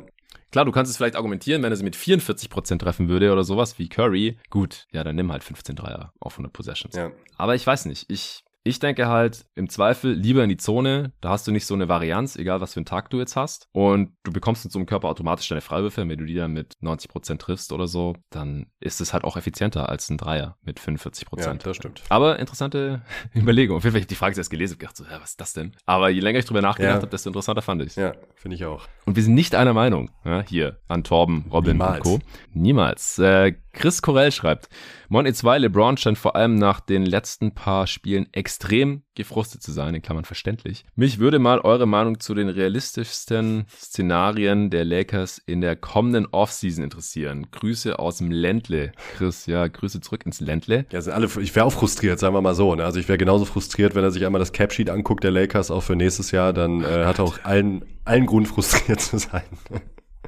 Ja, wir dürfen über die Lakers sprechen. Viel Spaß macht es nach wie vor, glaube ich, nicht. Um es mal kurz hier zusammenzufassen, die Lakers in diesem Sommer vor der Saison 2022-23. Sie haben safe im Kader LeBron James, den hat keine Play-Option, wie ich hier im Pod schon erwähnt habe, 44,5 Millionen Dollar. Letztes Vertragsjahr. Anthony Davis ist im drittletzten Vertragsjahr verdient nur 38 Millionen knapp. Taylor Horton Tucker ist im zweiten Vertragsjahr 10,3 Millionen. Ist auch sicher, das folgende Jahr ist dann eine Player Option über 11 Millionen. Warum zur Hölle ist es eigentlich eine Player Option? Egal. Kendrick Nunn, auch eine Player Option fürs kommende Jahr jetzt. 5,3 Millionen. Und da er bisher noch keine Sekunde gespielt hat, wird er die wahrscheinlich ziehen, weil ich wüsste jetzt nicht, wer in der kommenden Offseason sagt, hey, Kendrick Nunn, der war die ganze letzte Saison verletzt und der ist so toll, den geben wir über 5 Millionen. Das wird wahrscheinlich nicht passieren. Nee. Und der Elefant im Raum hier, Russell Westbrook natürlich. 47 Millionen Dollar. Hm und 63.478, um genau zu sein. Player Option. Er könnte jetzt natürlich alle Probleme der Lakers lösen, indem er die einfach gar nicht zieht. Aber warum sollte Russell Westbrook verdammt nochmal auf 47 Millionen Dollar verzichten, die er einfach so bekommt? Ich würde es nicht machen. Und er würde das auch nicht machen. Spoiler Alert.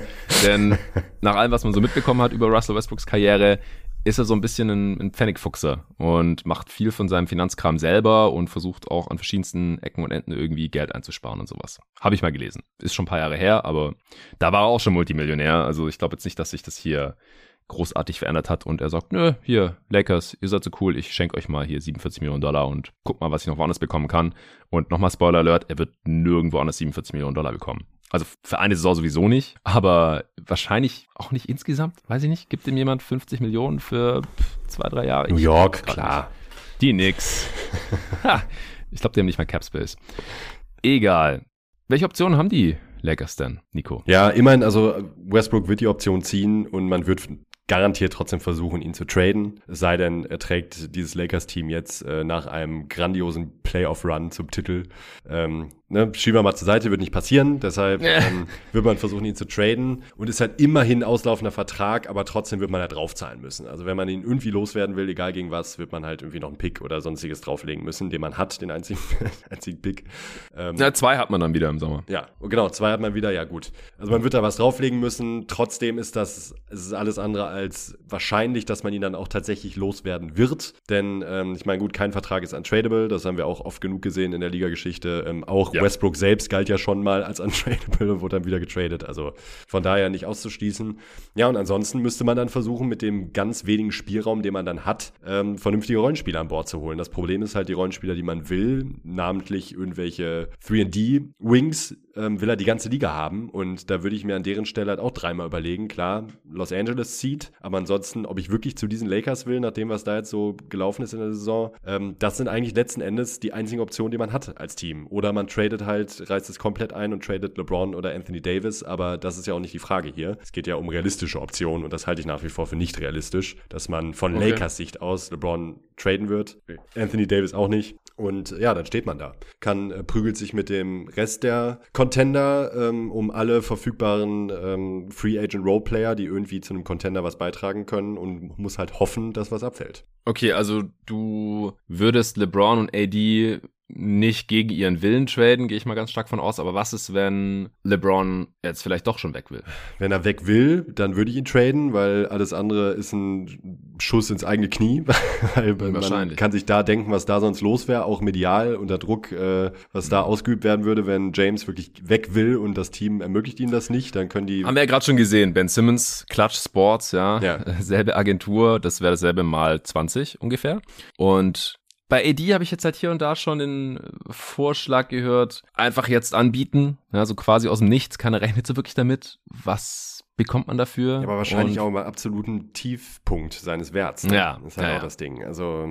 Kannst mir auch nicht vorstellen. Nee. Es, es ist jetzt aber auch nicht völlig irgendwas, was man noch nie gehört hat. Also ich habe es schon hier und da als Vorschlag ja. mitbekommen. Ich denke aber auch tendenziell weder LeBron noch AD. Ich glaube sogar fast, wenn dann eher noch LeBron. Aber auch da denke ich, der will tendenziell bei den Lakers oder in LA halt bleiben und dann kann auch das letzte Jahr noch da bei den Lakers bleiben. Ich hatte es nur nicht mehr für ausgeschlossen. Vor drei Monaten hätte ich es noch für 100% ausgeschlossen gehalten, dass der nochmal in einem anderen Jersey aufläuft. Aber so wie die Dinge dann mittlerweile gelaufen sind, glaube ich auch, LeBron wird man halten, AD wird man halten und ich glaube auch, dass die Lakers weiterhin ziehen werden, einfach weil die Spieler auch gerne in LA leben während der Saison, weil sie gerne mal für die Lakers auflaufen würden. Und weil man da halt auch einfach dieses Spotlight hat. Wenn man da gut spielt, dann hat man halt im folgenden Jahr relativ safe eine Gehaltserhöhung, wie Malik Monk jetzt zum Beispiel. Der spielt gerade fürs Minimum, der wird nächste Saison nicht fürs Minimum spielen. Nee. Die Frage ist, wird er woanders nicht fürs Minimum spielen oder für die Lakers? Und die Lakers können halt nur, Stand jetzt, weil sie halt mit Westbrook, AD und LeBron und THT schon an der Luxury Tax Grenze stehen. Ja, mit Kendrick Nunn und dann noch Austin Reeves, den sie eigentlich halten sollten für 1,5 Millionen ungarantiert. Das werden sie wohl garantieren. Eventuell auch noch Stanley Johnson, weil für die 2,3 Millionen bekommt man wahrscheinlich keinen besseren Spieler. Du bist dann schon in der Luxury Tax drin. So.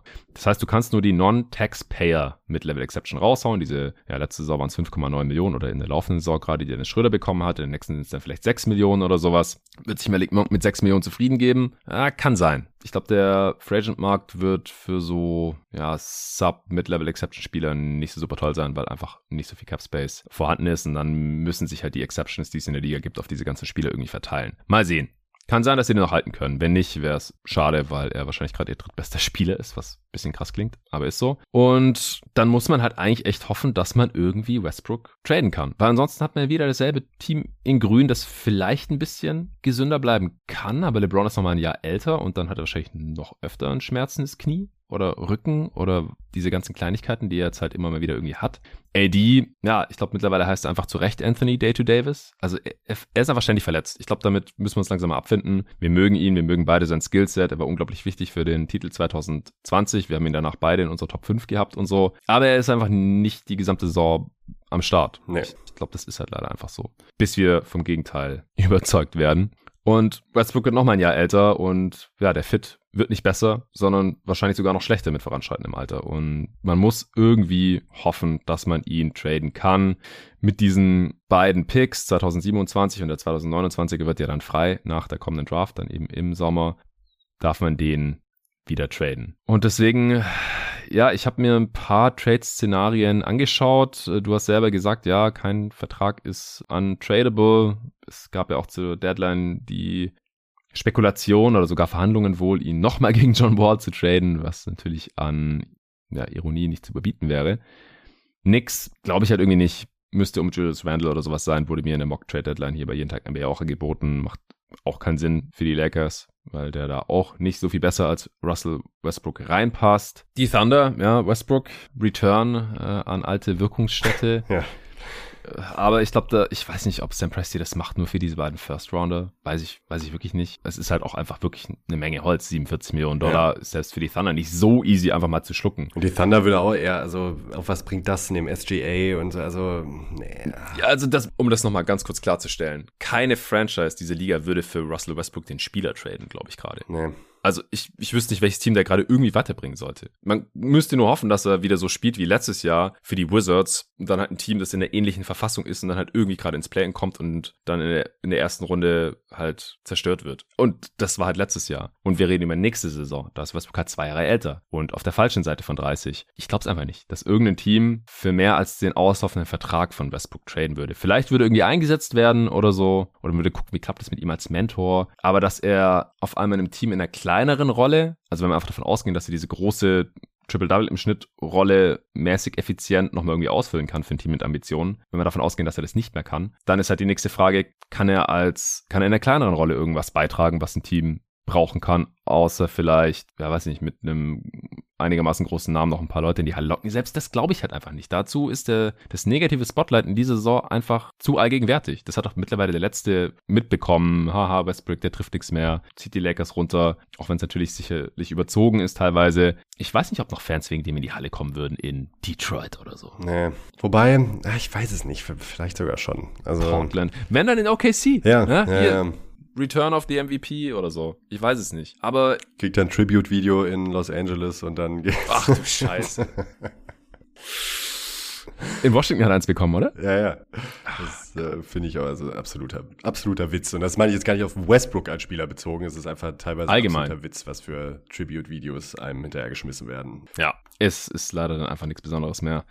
Ja, Portland hoffen wahrscheinlich Lakers-Fans, zwei Picks und der Deal gegen Damian Lillard. Wäre spielerisch höchstwahrscheinlich ein Upgrade, aber auch bei Dame, ja, der hat diese Saison nicht gerade toll gespielt und ist verletzt draußen mit dieser Bauchmuskelverletzung. Also wäre wär vom Fit her ein Riesen-Upgrade. Gar keine Frage. Ich frage mich aber halt auch, ob das den Blazers genug wäre. Ich glaube, da müsste Dame Druck machen. Ja, glaube ich auch. Wenn der dann Druck macht, ich will zu den Lakers. Und nur zu den Lakers, mich, bla bla. Nur bla, zu den ja. Lakers. Ihr könnt mich traden für, für Westbrook und diese Picks. Die Picks sind komplett ungeschützt und wer weiß, wo die Lakers 2027 oder 29 stehen. Es könnten Top 5 Picks sein, bla bla. Ja, vielleicht. Und dann halt noch vielleicht die Pistons. Ja, unabhängig davon, ob der dann da spielen würde oder ob der in Portland spielen würde könnt ihn ja vielleicht dann auch als Tank Commander irgendwie nutzen, also viel spielen lassen und mit schlechtem Supporting Cast und dann äh, hohen Pick einfahren. Vielleicht, ja, wenn Portland in Full Rebuild Mode geht. Aber andererseits hast du ja vielleicht auch Spieler im Kader, Anthony Simons, wenn der gehalten wird oder so, dem du die On-Ball-Raps geben möchtest. Und das geht halt neben einem Spieler wie Westbrook eher nicht. Egal, Detroit, genau dasselbe Problem. Du willst ja auch Cunningham die On-Ball-Raps geben, Killian Hayes und wer auch immer da jetzt vielleicht noch gedraftet wird dieses Jahr. Aber es wäre halt theoretisch möglich, irgendwie für Jeremy Grant und Kelly Olynyk oder so, die die Lakers beide gebrauchen können, die sehr viel besser passen als Westbrook. Und das kommt vom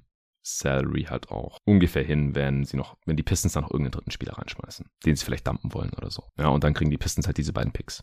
Und Westbrook spielt vielleicht gar nicht für die Pistons. Sowas ist irgendwie möglich, aber es ist schon verdammt schwer, hier Mhm. irgendwas zu finden, wonach die Lakers dann wirklich besser dastehen. Und das ist halt immer noch die Frage, wollen sie dann im Sommer auf einmal diese Picks traden, nachdem sie das jetzt ja zur Deadline offensichtlich Ja. nicht wollten? Warum? Weil dann hast du ja einfach nur jetzt hier diese zweite Saisonhälfte oder halt Post-Trade-Deadline-Saison der Lakers mit äh, Rennen zum, zum Play-In, was ja auch gerade katastrophal läuft. Diesen Stretch von LeBron hast du dann einfach nur weggeworfen. Und man weiß halt nicht, ob der das nächste Saison noch mal leisten kann, so auf Topscorer der Liga-Niveau zu zocken. Das wäre wär dann irgendwie fast noch komischer, wenn sie dann Ja. im Sommer auf einmal wieder alles äh, in die Waagschale schmeißen würden. Warum dann nicht gleich? Warum Ja. dann nicht noch diesen Post-Season-Run von LeBron mitnehmen und dann noch mal auf nächste Saison spekulieren? I don't know. Ja, und über Signings, gut, wir haben ja gesehen, was dabei rauskommt, wenn man ein Team mit Veteran Minimum Deals voll macht. Das waren ja noch so, das waren ja noch solide Deals. So, was, was willst du kritisieren an Carmelo Anthony fürs Minimum, Dwight Howard fürs Minimum? Die sind diese Deals sogar wert. Aber es reicht halt nicht. Nee. Avery Bradley fürs Minimum, Malik Monk. Das, das lief war quasi ideal, wen man da noch bekommen hat. Aber das reicht halt hinten und vorne nicht. Du brauchst halt bessere Rollenspieler. Ja, der Westbrook-Deal schränkt dich halt so ein, dass du sonst nichts machen kannst eigentlich. Das ist, äh, ja.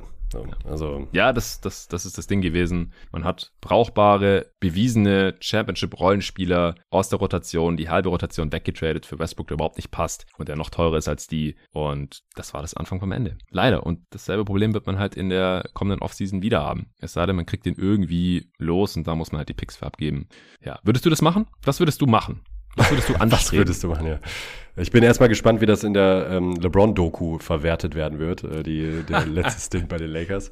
Ähm, Ja. Was ich machen würde, ich würde versuchen, Westbrook zu traden. Im Idealfall halt eben so ein Paket wie ähm, das für Lillard, was du ange, angeschnitten hast. Wenn man ihn dann bekommt, äh, und er auch fit sein kann, ist das halt natürlich schon immer noch ein Riesen-Upgrade, selbst wenn er nur ungefähr auf dem Niveau vor seiner Verletzung spielt. Ähm, und das wäre wahrscheinlich mein, mein Move, wenn ich, weil ich würde an Lakers Stelle schon versuchen, mit LeBron und Anthony Davis nach wie vor was zu reißen. Denn so viele Fragezeichen dieses Duo auch hat mittlerweile, habe ich diese zwei Spieler halt nun mal in meinem Team. Und ähnliche Spieler zu bekommen oder meine Championship-Odds für die nächsten zwei, drei Jahre anders irgendwie zu erhöhen, sehe ich halt nicht einen Weg dafür. Also entweder- selbst wenn man LeBron jetzt wegtradet, ähm, bekommt man für LeBron jetzt wahrscheinlich auch keine drei First-Rounder vom nächsten Jahr. Also ich glaube nicht, dass man so ein Paket bekommen wird, ähm, wie das die äh, Raptors beispielsweise für Kawhi bekommen haben. Also das glaube glaub ich halt nicht. Äh, George, sorry, Moment, jetzt bin ich durcheinander. Oh, George, ja. Ja, Kawhi George. ging als Free Agent. Deshalb, also für mich führt kein Weg daran vorbei, an diesem, um dieses Duo aufzubauen. Und im Idealfall kriegt man Westbrook halt weg, weil der Fit halt einfach skandalös schlecht ist. Und selbst wenn man nichts dafür zurückkommt, könnte es halt auch ein klassischer Move von ähm, Addition by Subtraction sein, wenn man äh, Westbrook wegbekommt und vielleicht zwei, drei vernünftige Rollenspieler dazu bekommt. Und ja, die Fragezeichen dann sind riesig.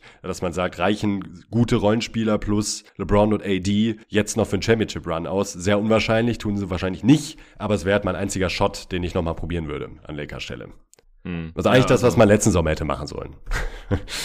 hat ja schon mal gereicht. Also, das verstehe ich ja nach wie vor nicht, wieso man unbedingt hier diesen 3 für 1 oder eigentlich im Endeffekt über Caruso, dass man den dann ja auch nicht halten konnte oder wollte, 4 gegen 1 Move gemacht hat, habe ich nicht verstanden. Weil nee. Star Power hatten die Lakers genug. Die brauchten einfach einen passenden Supporting Cast. Dann hat es ja schon zum Titel gereicht 2020. Deswegen nach wie vor unverständlich. Dass man jetzt halt wieder so viele gute passende Rollenspiele reinbekommt, ist halt total unwahrscheinlich. Und deswegen denke ich auch, wenn dann läuft es vielleicht über einen anderen Star, der weg will, der auch eigentlich überbezahlt sein wird dann in Zukunft. Da gehe ich bei dem Lillard mittlerweile auch schon von aus, dass der Deal mal irgendwann nicht so toll aussieht und der auch so seine Probleme hat. Ü30 ist mittlerweile, also Verletzungsprobleme hat, aber halt deutlich besser passt als Russ. Dass LeBron da vielleicht hart am Recruiten ist diesen Sommer, der dann da weg will. Aber who knows? Vielleicht will er auch einfach im Portland bleiben und dann fällt die Option halt auch schon wieder weg.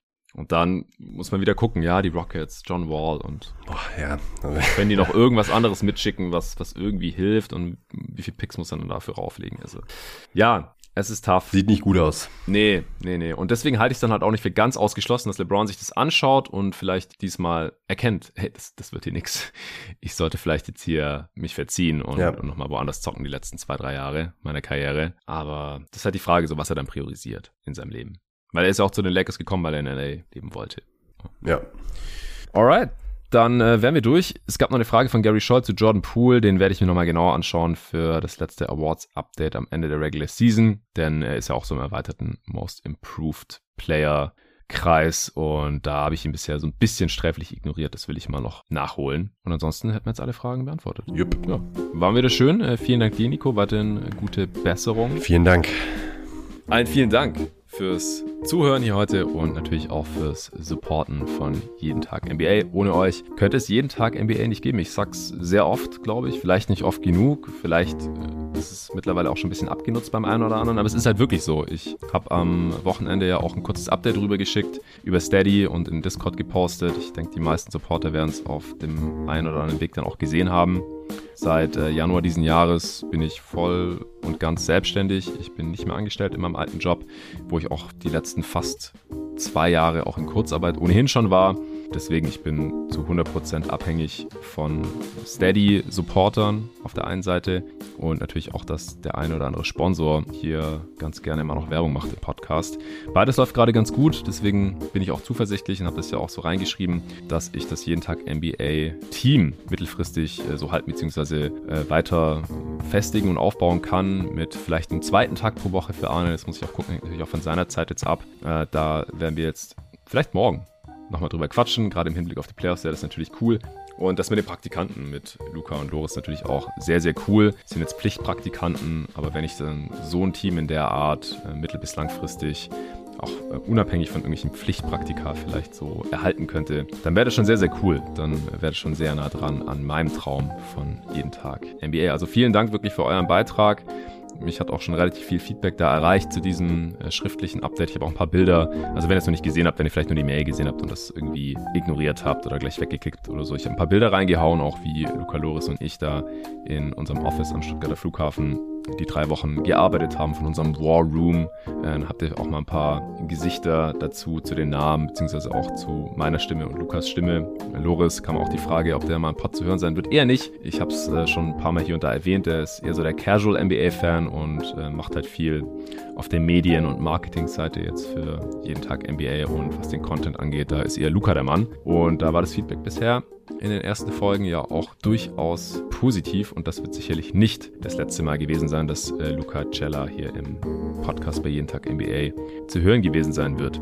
Ja, wir schauen jetzt mal, was noch kommt. Es sind einige Pots geplant noch vor äh, Start äh, der Playoffs. Ich habe jetzt ja schon ein paar Mal angeteasert, es wird noch das letzte Awards-Update dann geben kurz vor Start äh, des Play-In-Tournaments wahrscheinlich dann zusammen mit dem Arne, der da auch schon heiß drauf ist, der das diese Saison ja noch gar nicht mit mir besprochen hat, alles. Dann äh, wird es Richtung Play-In da natürlich auch Previews und Reviews dieser Play-In-Games geben. Es wird noch ein Playoff-Power-Ranking äh, geben. Vielleicht reicht es uns natürlich immer sehr, sehr knapp dazwischen Play-In und Playoff-Serienstarts, irgendwelche Serien-Previews zu machen und dann natürlich während der Playoffs wirklich jeden Tag, jeden Morgen vor allem äh, in der ersten Runde immer direkt die Spiele der, der vorigen Nacht analysiert. Aber bis dahin haben wir uns noch ein paar coole Sachen ausgedacht. Ich äh, werde mit Kicks noch ein, zwei coole Pots machen. Da dürft ihr gespannt sein. Es wird nochmal eine Redraft geben mit unserem Homie Torben und noch ein paar andere coole Sachen.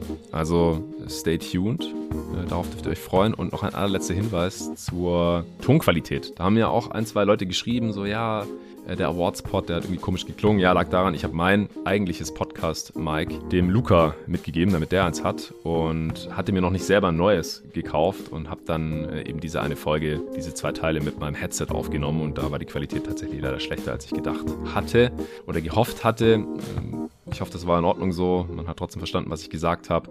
Und was ihr jetzt gerade hört, ist mein neues Podcast-Mikrofon, das ich mir dann hier zugelegt habe für Berlin wiederum. Also das war eine einmalige Sache. Ich äh, entschuldige mich für die mindere Qualität und in Zukunft klingt dann wieder alles wie gewohnt, denke ich. Also, danke dafür und bis zum nächsten Mal.